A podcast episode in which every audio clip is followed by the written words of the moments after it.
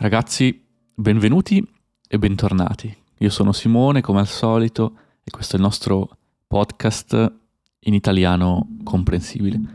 Per chi passasse di qui per la prima volta, mi trovate su simonepols.com, trovate anche il nostro programma membership e le trascrizioni degli episodi del podcast.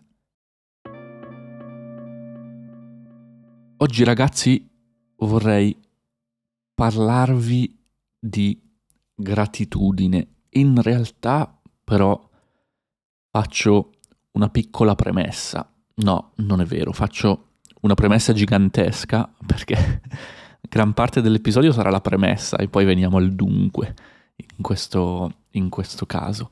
Perché ho deciso di parlarvi di gratitudine, ma ho fatto da mm, un po' di tempo un corso, un altro, su Coursera vi lascio il link eh, nella descrizione se siete curiosi, che si chiama The Science of Wellbeing. È un corso dell'Università di Yale negli Stati Uniti che mi aveva consigliato tra l'altro uno dei ragazzi che veniva agli eventi che io organizzavo online su, su Duolingo, Jeff. Ciao Jeff, se ci ascolti, un saluto. E in realtà io era quasi un anno praticamente che volevo fare questo corso però sapete, ognuno di noi fa mille cose e l'idea era rimasta lì un po', un po' così. E un mesetto fa, circa un po' più di un mese fa, quasi due mesi fa, ho iniziato a fare questo corso e eh, l'ho finito proprio settimana scorsa. Io ho deciso di raccontarvi un po', diciamo, la mia esperienza. Il corso è carino, è interessante e in generale parla di come e perché le cose che facciamo e che pensiamo che possano renderci felici, in realtà spesso non ci rendono felici. E invece ci sono tante cose che non pensiamo che ci possano rendere felici, ma invece ci rendono felici. Quindi il corso è in generale, avrebbero potuto chiamarlo la scienza della felicità o lo studio di come possiamo essere felici in qualche modo. Ecco, e hanno fatto un sacco di ricerca scientifica con un sacco di test anche, quindi chiedevano alle persone eh, quanto sei felice e poi gli facevano fare alcune cose per una settimana, due settimane, tre settimane, un mese e gli chiedevano quanto sei felice adesso e vedevano se una persona era più felice o meno felice in tantissimi ambiti in realtà. Non voglio farvi un riassunto del corso, però in tanti diversi ambiti hanno fatto tanti diversi esperimenti. E in sostanza è venuto fuori che tra le cose che ci aiutano ad essere di un umore migliore, diciamo, ci sono sicuramente cose molto basiche, potremmo dire, come il dormire bene. No, cioè se io dormo bene sono più riposato, ho più energia per affrontare la giornata e tendo ad essere di buon umore, quindi sono più felice. Ma anche fare sport, fare esercizio fisico, che voi direte, va bene Simone, lo dicono tutti, dormire bene, fare sport, fare esercizio. Non è, non è niente di nuovo, concordo. Ecco, però vedere che hanno fatto della ricerca proprio in dettaglio da questo punto di vista conferma ulteriormente la cosa. È stato molto interessante per me vedere che parlavano anche del prendere del tempo per noi stessi, no? È fondamentale e io mi ricordo dei periodi della vita in cui avevo davvero tantissimo lavoro, avevo molto lavoro e non ero felice, non posso dire che ero felice, ero così preso dal lavoro e dal fare mille cose e dal mandare avanti tutto che in realtà quasi non riuscivo a, a fermarmi per, per, chiedermi ma Simone sei felice? Mm, dove stai andando? Cosa stai facendo? Ecco, e hanno confermato questa cosa, quindi avere del tempo per noi stessi è fondamentale e hanno studiato anche in dettaglio la correlazione tra i soldi, il denaro e la uh, felicità, no? Perché si dice sempre i soldi non fanno la felicità, però mi sembra che viviamo in una società in cui comunque i soldi, il denaro, lo status per tante persone rimangono un, un punto di riferimento, no? Uno vuole guadagnare più soldi, avere un lavoro che paga di più e questo genere di cose. Ecco, e la ricerca dell'Università di Yale ci conferma che in realtà non ci rende più felice e hanno davvero chiesto e fatto dei test con persone che guadagnavano tanto, con persone che guadagnavano meno, eccetera, per avere una base empirica, per avere dei dati, per studiare questo fenomeno, no? E viene fuori che guadagnare più soldi aiuta a essere felici nel momento in cui sto andando a coprire alcuni bisogni, alcune necessità un po' di base, potremmo dire, no? Cioè, se sono poverissimo e non ho l'acqua in casa, allora è ovvio che avere un po' più di soldi e potermi permettere l'acqua in casa o questo genere di cose mi aiuta a essere più felice, no? Però se io ho già tre macchine e voglio comprare un'altra macchina, una quarta o una più grande, hanno scoperto che questo non aiuta a essere più felici, no? Quindi fino a un certo punto ci aiuta, ovviamente, dopo un certo punto invece non, non c'è nessun incremento nella nostra felicità, che invece è molto legata a quelle che sono le nostre connessioni con altre persone, quindi tutta la dinamica sociale, no? Avere amici, avere persone con cui passare del tempo, con cui stare bene. È stato dimostrato che persone che hanno una buona cerchia di amici e che sono molto interconnesse socialmente sono mediamente più felici e in realtà vivono anche più a lungo. Quindi ragazzi, se non sapete cosa fare questo pomeriggio o questa sera, chiamate un amico, invitate un amico a cena, andate a bervi qualcosa con un amico, ragazzi. Hanno confermato anche una cosa che mm, secondo me io avevo già un po' in mente, ma il problema di quello che in inglese viene definito social comparison, quindi questo continuo confrontarsi con le altre persone, no? E questo soprattutto nella gente più giovane adesso, con l'uso dei social network, si è amplificato molto, perché uno mm, sui social mette sempre magari la foto di eh, lui che si sta divertendo tantissimo, che la vita è splendida, che è tutto bello, eccetera, e uno vede la foto e dice ah lui sta benissimo, si sta sempre divertendo, eccetera, e tu magari ti senti male perché dici ah invece nella mia vita non sta succedendo niente di interessante. Ecco, questo in realtà eh, no, non è così perché come detto uno mm, spesso sui social posta soltanto le cose belle e non quelle meno belle. C'è stato un caso, mi sembra, mi raccontava Jenny, la mia tutor di, di russo, di, perché abbiamo parlato un po' di, di queste cose, e mi raccontava che in Moldavia c'era una qualche influencer, non mi ricordo, e in tutte le foto sui social sembrava che lei fosse super felice, ma da un giorno all'altro si è suicidata, cioè si è tolta la vita. E questo ovviamente fa pensare, nel senso, mm, non dobbiamo innanzitutto confrontarci con gli altri, non dobbiamo farlo confrontandoci sui social e non è neanche detto che quello che la gente ci racconta sui social poi sia la realtà di come queste persone stiano vivendo la loro vita.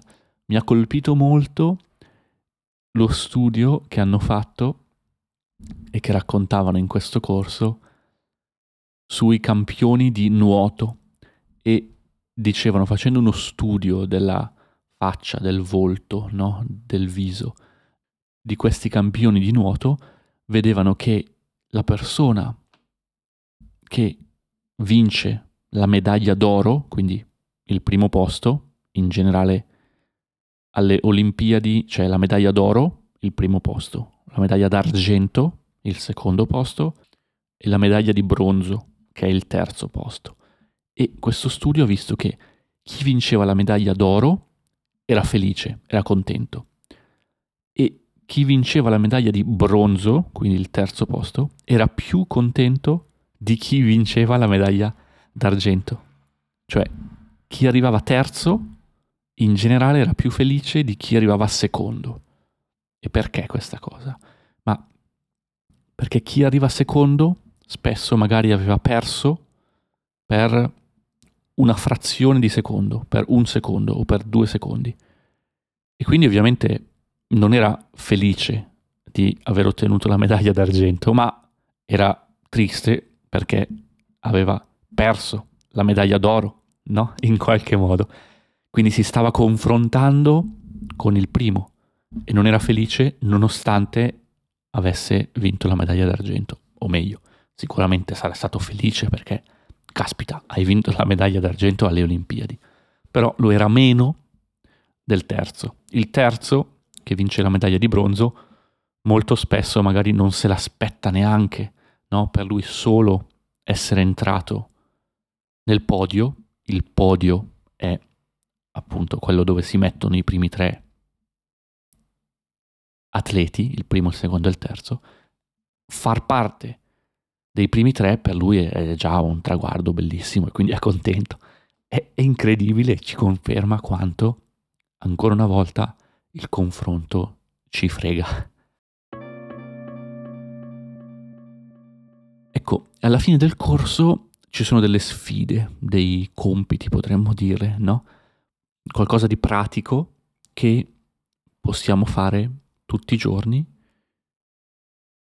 e che è basato su tutta questa ricerca scientifica. Io ora vi ho raccontato una piccola parte di quello che viene raccontato nel corso, ma c'è molto di più. E tra le sfide, tra le attività che vengono raccomandate, c'è la meditazione e beh, voi come sapete io già medito tutti i giorni, quindi non ho scelto questa attività. C'era ad esempio dormire almeno 8 ore al giorno per un mese intero, che anche qui è una cosa che in generale io provo sempre a fare, perché se non dormo almeno 8 ore sono uno zombie uh, e non, non, non riesco ad affrontare la giornata. E un'altra cosa invece che consigliavano di fare era quella della gratitudine, no? Ed ecco che arriviamo alla gratitudine finalmente, no? Gratitudine deriva dal latino, no? Gratus, ovvero essere grato, essere riconoscente, no? Anche la parola inglese viene dal latino in questo caso. Ho cercato sul vocabolario la definizione gratitudine, che cosa significa? Sentimento e disposizione d'animo che comporta affetto verso chi ci ha fatto del bene, ricordo del beneficio ricevuto e desiderio di poterlo ricambiare. È sinonimo di riconoscente. Essere riconoscente significa che se qualcuno vi fa del bene, vi fa qualcosa di buono, voi volete in qualche modo ricambiare questo, questo favore, no? Gratitudine, però vedete che dice anche ricordo del beneficio ricevuto, quindi essere ben coscienti, essere consapevoli di qualcosa di buono che abbiamo ricevuto o che, dico io, ci sta succedendo in generale ed esserne riconoscenti, quindi dire grazie per qualcosa. E la sfida che questo corso ha lanciato, allora nel mio caso, è stata tenere per un mese un diario di gratitudine, quindi dove tu tutti i giorni scrivi io sono grato per X, Y e Z e può essere qualunque cosa. Io sono grato perché oggi c'è il sole ed è una bellissima giornata, no? Qualunque cosa, poi dipende da ognuno di noi. E ho deciso di intraprendere, diciamo, questa sfida anche se era un po' strano per me, no? All'inizio, perché a me io non tengo un diario di solito, mm, non mi piace tantissimo scrivere, preferisco parlare, no? Cioè, se no avrei fatto un libro, non, non avrei creato un podcast. Quindi non è stato facile per me iniziare a fare questa cosa e anche l'idea, cioè di scrivere sul diario io sono grato perché c'è il sole, non lo so, mi sembrava un po' strana. Anche se ho un amico che è molto tempo che tiene un diario simile e mi diceva che invece è utile, è bello, è interessante. Però ho detto dai, cominciamo, proviamo, vediamo. E adesso che ho fatto un mese a tenere questo diario, devo dire che ti aiuta un pochino a percepire il mondo che ti circonda in modo diverso, no? Perché ti forza, ti costringe, ti obbliga in qualche modo a prestare più attenzione alle cose belle che ti stanno succedendo di giorno in giorno. Il che penso che sia una cosa ottima per chiunque, no? Cose che magari prima davamo per scontate, adesso invece le vediamo in modo un po' diverso, perché diciamo, caspita, che bello, no? Non so se perché la nostra mente cerca qualcosa da scrivere sul diario, no? Dice, oh, devo stare attenta alle cose belle perché sennò non so cosa scrivere domani mattina sul diario. Attenzione, cosa c'è di bello? Ah, il sole, guarda che bello. Ah, il mare, guarda che bello. No? O anche le persone, in realtà, gli amici, eccetera. Ci sono tantissime cose che uno può scrivere ed essere... E poi sono andato un pochino ad indagare, ad investigare ho trovato online anche un articolo del, dell'Università di Harvard che mi sono letto, ve lo lascio anche questo nella descrizione del podcast, dove racconta un pochino quelli che sono i benefici della gratitudine, no? Perché effettivamente questa cosa funziona. E l'articolo diceva, nella psicologia positiva, la gratitudine è strettamente associata ad una maggiore felicità, perché aiuta le persone a sentire in maniera più forte le emozioni positive. L'articolo ovviamente è in inglese, io ve l'ho tradotto, vi ho tradotto questa frase adesso nel, nel podcast, no? E, ed è vero perché, appunto, come detto, un conto è andare a fare una gita per le splendide montagne dell'Austria e guardare le montagne un attimo e poi continuare a camminare e un conto è guardare le montagne e dire caspita che belle che sono queste montagne, sono incredibili, questa natura è wow, stupenda e sono fortunato a poter camminare in mezzo a queste splendide montagne, no? Cioè l'emozione positiva è molto più forte e devo dire che lo riconosco anche nel mio caso, mi ha aiutato in questa cosa, cioè a vedere il mondo in maniera un po' più un po' più diversa, diciamo.